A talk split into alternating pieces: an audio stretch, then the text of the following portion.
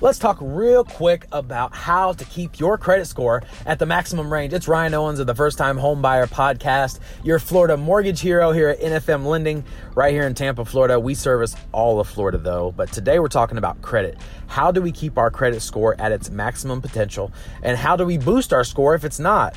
Well, the first thing we always want to remind ourselves of when it comes to credit and establishing credit, maintaining credit, or improving credit, that is on time payments of our obligations and our liabilities. We want to make sure that all of our credit cards, our student loans, our, our payments for our cell phones, uh, cars, houses, apartments, everything is paid on time we want to make sure that that is understood to be one of the largest factors into what your credit score actually is. Uh, compromising or comprised of almost 30% of how your credit algorithms are going to score you. Also, not only paying on time is important, but having a good mix of credit. So here is the magical formula having an installment payment, something like a like a, a car, um, a student loan is an installment payment. Not that I encourage having those, but having an installment payment and two revolving accounts. That's going to be a great mix of credit, which creditors, uh, TransUnion, Experian, and Equifax are going to want to see a great mix of credit that you are maintaining and making those on time payments. So, a great mix of credit, get yourself a credit card, a secured credit card, whatever you need to do to start establishing a credit history. They're going to look at that as a risk assessment excuse me, a risk assessment.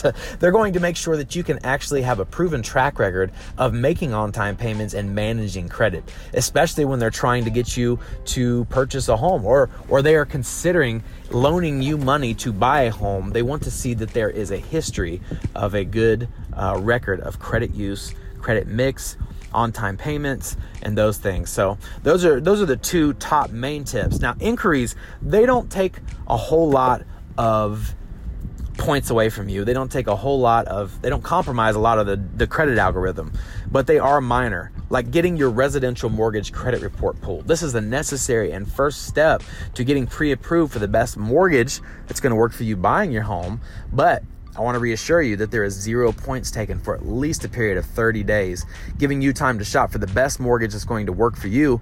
And we're going to pull an actual FICO score, which you're going to see a difference between a Credit Karma, Credit Wise, these online providers that monitor your credit they use a VantageScore programs and there's different scoring and models used to create your credit score. The most accurate for your mortgage transaction is going to be a residential mortgage credit report.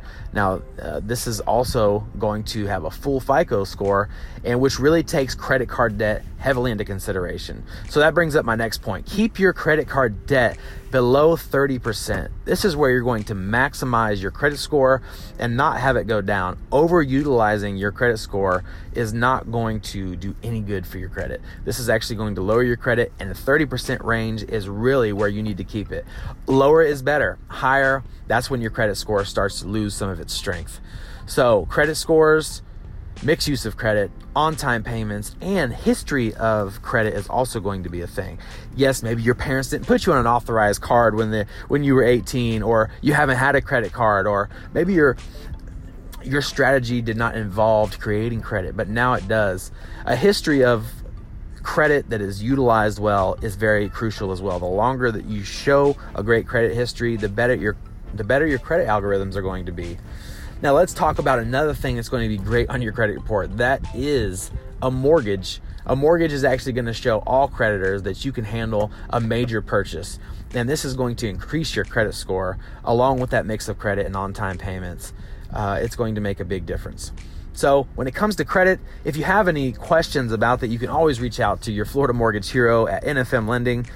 NMLS 1359525, corporate NMLS 2893. You can reach me at 813 area code 727 4021 or go to my Florida Instagram page, uh, which is the state that I cover only, and that is all of Florida. I want to help my hardworking Floridians get into a home, whether you're a first time home buyer, a veteran, uh, someone moving up into a property or moving down, moving within or around Tampa or the Central Florida area, this is my neighbors, but we can service everyone from the Panhandle down to Key West over to Miami.